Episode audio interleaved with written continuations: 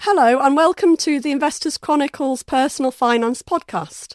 I'm Moira O'Neill, and joining me today are my colleagues Chris Dillow, the Investors Chronicle's economist, Deputy Personal Finance Editor Leonora Walters, and Personal Finance writer Kate Beioley. We're also delighted to have special guest Adrian Lowcock of AXA Wealth on the show. We're going to be talking about the budget and the implications for savers and investors. On the one hand, we've seen some improvements to ISAs, but on the other hand, we've seen a reduction of the pension's lifetime allowance to a million pounds. So, overall, um, do we think the budget changes are good for savers and investors? Adrian Lowcock, could I start with you, please? Yeah, absolutely. Um, so I think what we've seen with ISAs is a little bit of tinkering around the edges, really. So um, improved flexibility for cash ISAs, being able to take money out and then put it back in in the same tax year um, and uh, an introduction of the Help to Buy ISA. Um, and that that in itself is, is quite complicated. The Help to Buy, there's lots of sort of rules and, and governing what, when, and when you can use it, how you can use it, and I think it'll, we'll probably need to see more detail on that over time to see how, how it's executed because there's sort of limitations on how much you can put in, restrictions on when you can use it, what's price of house purchase, you can use it.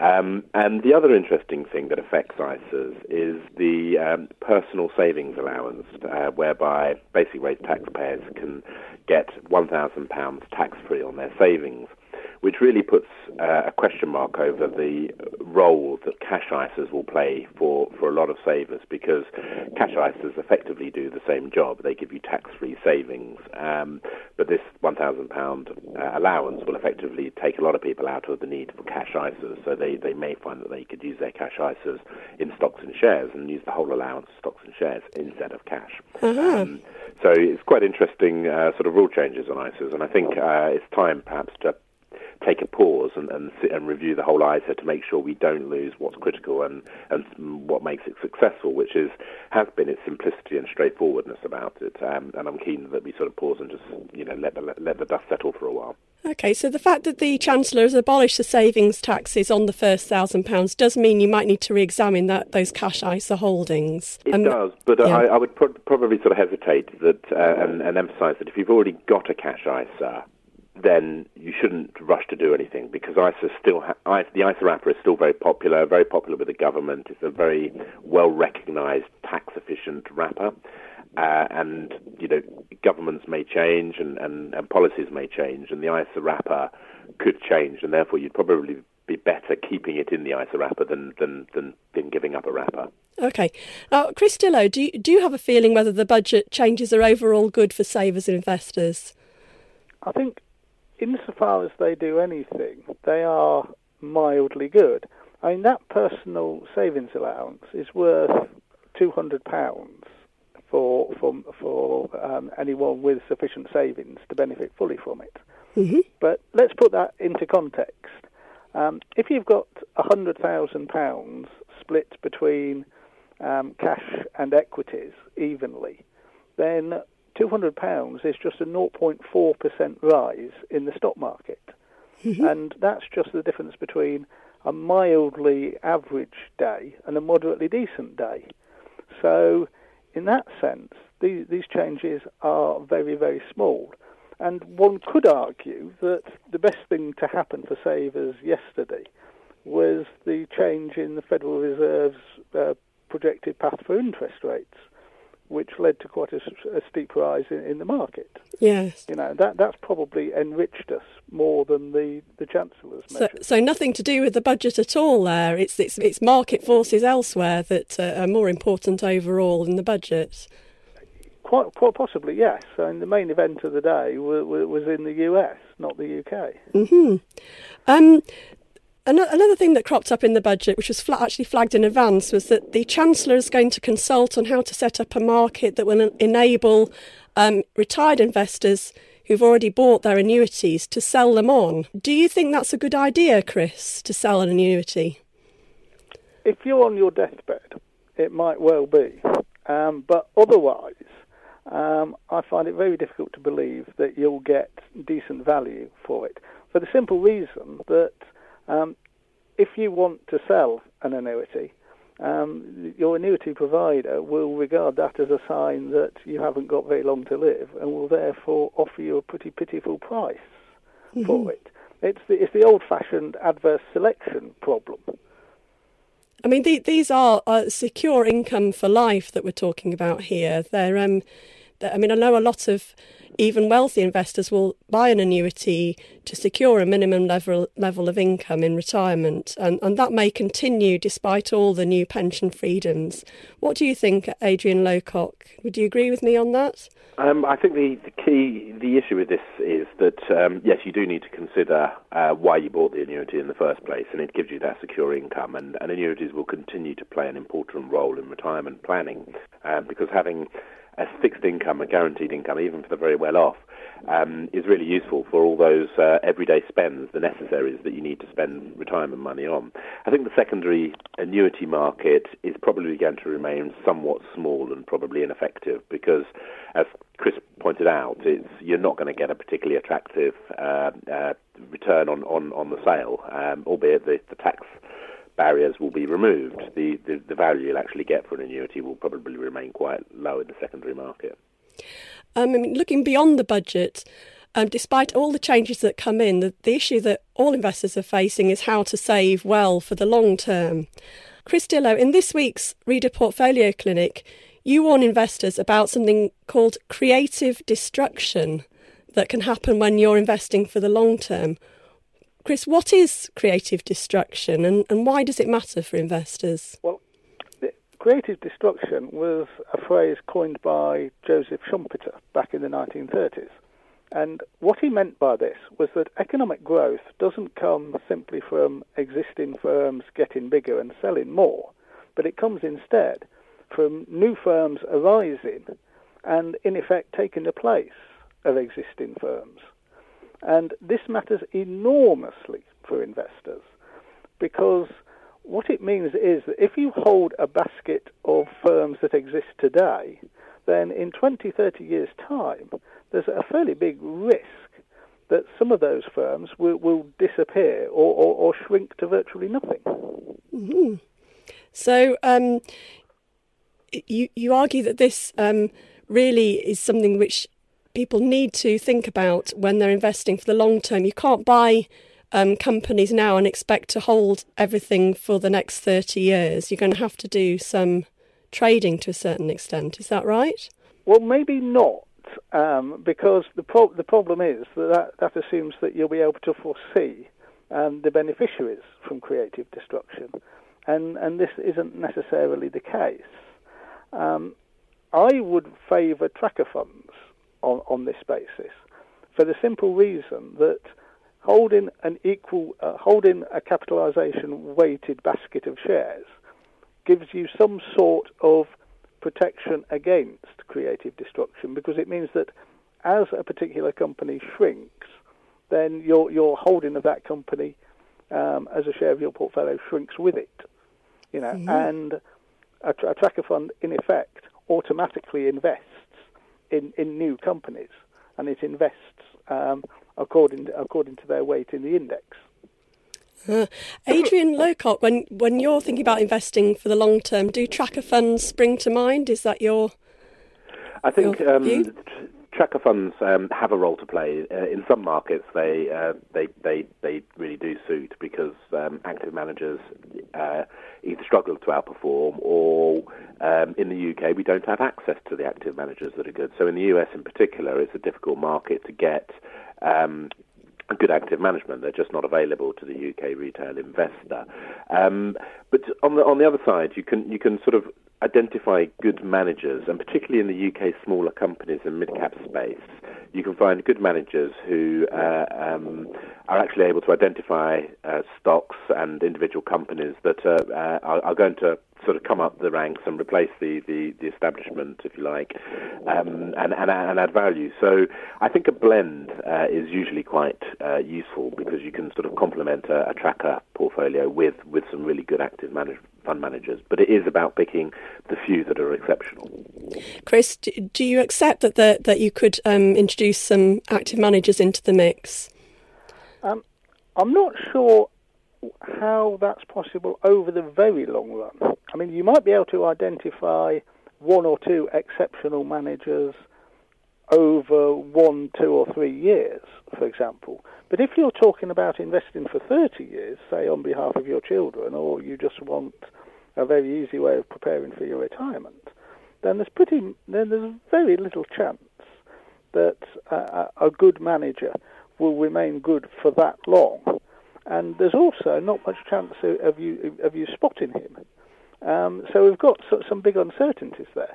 But there's one absolute certainty about active management, and that's that it costs you more than a tracker fund. And if you're investing for 30 years, then an, an extra management charge uh, of half to 1% per year compounds absolutely horribly o- over 30 years. So it might be the case that you can do better than a tracker fund, but a, a tracker fund saves you the, the certain downside of higher fees. So, so for me, a tracker fund might not be fully optimal, but it's not a bad second second best.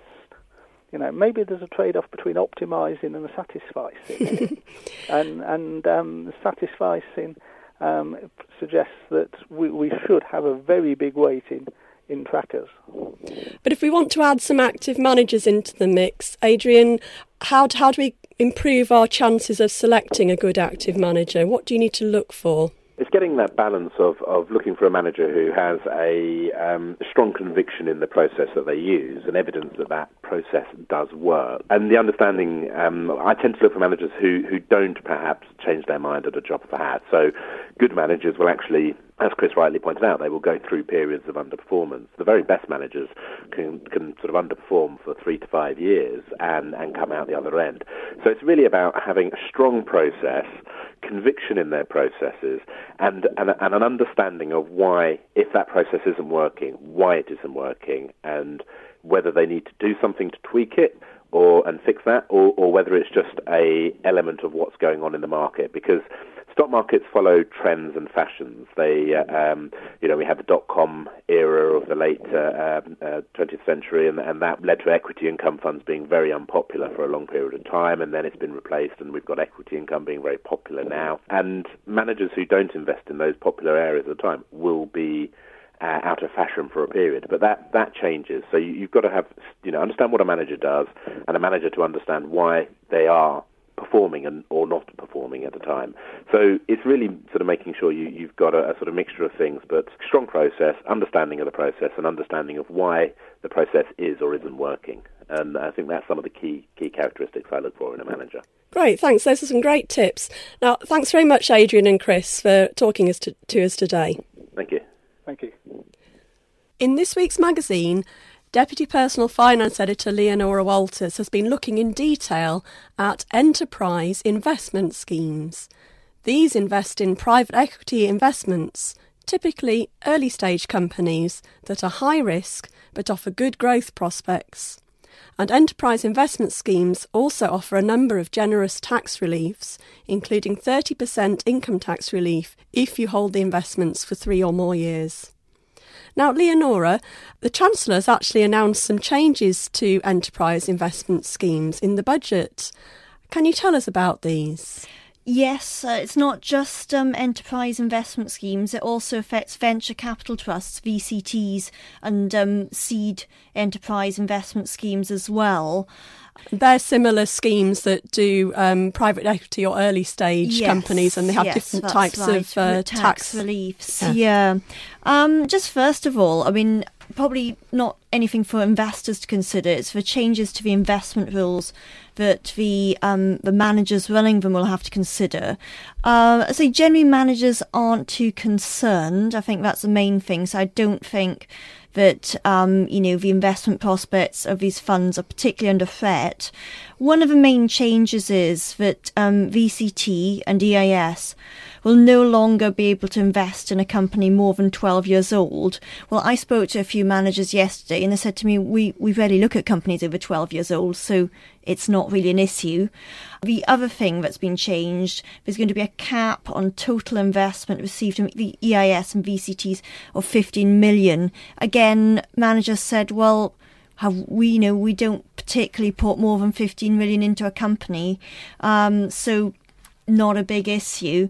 But there has been one positive change. They're going to increase the employee limit for what they call knowledge intensive companies to 499 employees from the current 249. Now, we don't know what knowledge intensive companies are by definition, but that's likely to be set out in the next week or two in draft legislation. Another positive move here, um, we're going to introduce a new type of VCT, social VCT. Um, again, details on the ground, but we do now know, as of the budget, that it'll have similar tax relief to existing VCTs, namely 30% income tax relief, no tax on the dividends, and uh, no capital gains tax on share disposals. Um, when this comes in is uncertain. It just said the government will legislate for social VCTs in a future finance bill.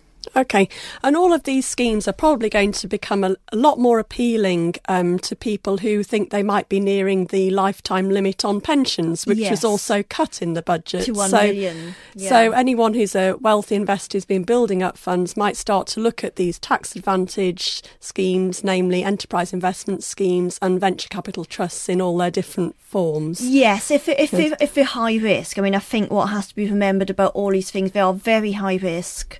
They're not a substitute for a pension, so they will only suit a small minority of wealthy investors with a high risk appetite. Yes, and it will be a small part of your portfolio yes, it shouldn't well. Be, advisors say it should be, you know, absolute maximum limit 10% of your portfolio and probably a lot less. Okay. Now, Leonora, your big theme article in this week's magazine looks at how to choose an enterprise investment scheme. What do investors need to consider? Right, when choosing an EIS, um, the you, I think you have to remember there's a lot of different ones. It's not just a generic EIS. There's a lot of considerations, and um, picking the right one is going to be important for the, your particular tax planning need, your risk appetite, um, you know, what you want to do, how long you want to hold. And then it's important to choose um, one run by somebody with a good track record because there's all sorts of people out there and um, you don't want to go. What do they people. typically invest in? What kinds of VCTs, investments have you um, seen? VCTs, um, um, I mean, so EIS, well, there's, there's all sorts of early stage companies. Now, um, they fall into different categories. Um, you get ones that invest in a single company, and this is really high risk because you know all your eggs in one basket. All the advisors I talk to say that most investors will be better at looking at an EIS that takes a portfolio approach. So it'll have a few companies. Now it's still quite concentrated. When we say a few companies, perhaps maybe like four companies, eight companies, a lot less than your average unit trust investment trust. But still, you know, four companies dilutes the risk over four. It's better than one. Um, and um, I mean, a single company EIS invests in some really strange things, you know, like racehorses or vineyard or whatever. The portfolio ones, you'll find that they may be looking at early stage tech or biotech companies, you know, companies that could really grow something new. So um, I'd say this maybe, you know, it's maybe a more mainstream. Yes. Um, there are even spe- kosher. There so. are even some specialist um, pub investments, yes, aren't there as right. well? Yes, yes, there are. Um, uh, again, um, they, um, you know, you, you can find ones that take a portfolio approach of that, so you're not putting all your money into one pub. Most, I mean, most EIS um, fall into three broad categories, and if you know, it, depending on your risk appetite and tax planning, you're going to look at one of these. You get capital preservation. This is like lower risk companies, usually backed or with strong revenues, with a focus on preserving the real value of capital, and achieving a 30% income tax relief, and saving 40% inheritance tax. Then you get one's exit focus, investment of focus on a predictable exit as soon as possible after a three-year minimum holding period. And then you get high growth ones, investment in order to build rapid organic growth, um, perhaps to establish a competitive advantage or support a management buyout. I mean, this is the riskiest form, but it is also the most common form of EIS investing. So it will depend on your, your own tax needs and your appetite for Yeah. risk as to which of these you go for. Yes. And for more ideas on what we think is are good options in yeah, we've got a full article in the Investors Chronicle, which also has um, some advisor recommendations of specific funds. So if you are interested in EIS, um, it'd be a good idea to look at the article before you do anything else. And if necessary, get professional advice because this is a really high risk area. So even if you can do everything yourself, uh, you know, tax planning, it's not something you mess about with, you know, get advice. Great stuff. Thanks, Leonora. Also, in this week's magazine, personal finance writer Kate Beioley has been looking at investing in Europe using exchange traded funds and passive investments. Passive investments aim to reproduce the performance of a particular stock market index. But when you look at Europe, there are lots of different indices to choose from and different products that track them. So, Kate, why do you think it's so important to get the right index? What have you found there? Well, I think, as you say, there are so many products um, and so many indices in Europe. And ultimately, everything to do with the performance of your ETF is about the performance of that underlying index. Even if you have an ETF that tracks perfectly, if the index has lost 30%, then you know you've potentially lost a lot of money. And different indices give very different kind of access points to the European market. So if you're interested in just targeting value stocks, you would need a very different index to if you're just focus on having the most diverse range of stocks. So you really need to think about what your options are and, and what kind of index to go for. Okay, so um, can you tell me a bit about um, the best options among the indices that you found? Well, I think the the way to look at it is to split it into the core um, indices and then some of the more what they call smart beta approaches or alternative beta approaches. So some of the kind of core ones that people would be most familiar with, I think, are the MSCI Europe, Euro Stoxx 50, Euro Stoxx 600, and FTSE Developed Europe. And again, there there are more than that, but those are some of the key core so the, ones. these are straightforward indices that are simply tracking um, big companies across Europe, really, Yeah. and, and whole, and they're they're not trying to do anything clever. They're just tracking the, the No, straight exactly. performance of the companies. But but even there, there's quite a high divergence between them. So, for example, the MSCI Europe has 439 constituents. Its biggest single exposure is to Nestle, um, and it does have 31% exposure to the UK. So, even though this is diverse, you know, if you hold a FTSE 100 or or a lot of UK indices, you could be kind of doubling up there. Um, I mean, it compares to something like the Euro Stoxx 50, which is 50 uh, stocks and much more concentrated in that sense, but also more liquid, so easier to buy and sell potentially. And some will have some of these indices have exposure to the UK and some don't. Am I right? Yeah, that that is right, and and some are kind of more focused on different sectors than others. For example, the, the Stoxx Europe 600 is only focused on super sectors. So again, you need to think about what country you particularly want exposure to and what sectors. Um, but those are only the core ones. Then Mm. you've got these these smart beta indices. And smart beta is like um sort of technical overlay to Mm, well, to yeah, the get idea, a different results. Yes. The idea is is they use a rule based approach to isolate certain elements of the parent index. So they'll just try and take either, for example, the lowest volatility stocks or the highest value stocks. Um, it's almost a kind of halfway house between passive and active. hmm And this is good. For example, if you're worried about being exposed to volatile stocks in Europe, you could go for something like the MSCI Europe Minimum Volatility Index, which takes the lowest risk stocks from the MSCI Europe. Um, or you could go for something like the Euro Stoxx Low Risk Weighted 50, which um, takes the stocks from its parent index and gives the biggest weighting to the lowest volatile. Or alternatively, there are things like the Societe Generale European Quality Income Index, which just takes um, the stocks with the best yield. So, and I mean, Alright. again, it's it's an enormous and expanding area. But if you think, uh, you know, you're particularly worried about value, volatility, things like that, it might be worth looking into one of those. Okay, great. So choose your index, then find the product that tracks that index, and for more information about it, read this week's magazine. Kate, you've also written this week our fund tip. Can you tell us what you've chosen and a bit about it? Yeah, this week I chose Target Healthcare Real Estate Investment Trust. It's a REIT which owns care home assets around the UK, and I've chosen it because it's an interesting kind of alternative source of income. So it's not a UK equity fund or, or a bond fund, um, and it has a quite a high yield without being extremely high risk. Um, the idea behind it is is that the UK has an ageing population, so demand for care homes is on the increase. Um, according to Age UK, the number of over 85s, who are the prime users of care homes, will double in the next 20 years. So there's quite a solid argument there for the underlying asset. Um, and as I said, an alternative income source, so it's less correlated to potentially the other assets within your portfolio. And it also has quite a high yield.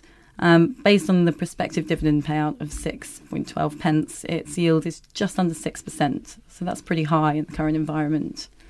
And it also has quite a reliable income stream in terms of rent from these care homes.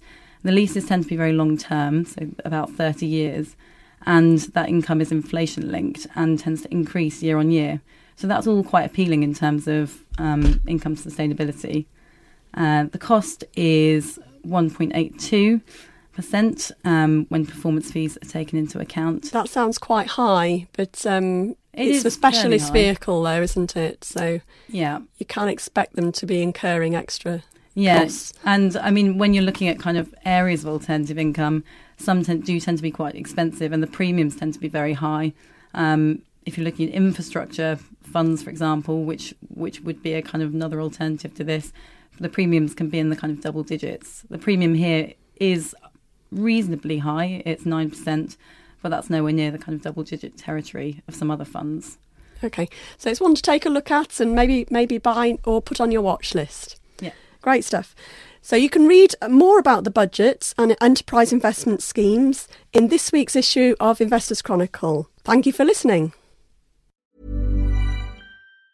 Planning for your next trip? Elevate your travel style with Quince. Quince has all the jet setting essentials you'll want for your next getaway, like European linen, premium luggage options, buttery soft Italian leather bags, and so much more. And it's all priced at 50 to 80% less than similar brands. Plus, Quince only works with factories that use safe and ethical manufacturing practices. Pack your bags with high-quality essentials you'll be wearing for vacations to come with Quince. Go to quince.com slash trip for free shipping and 365-day returns.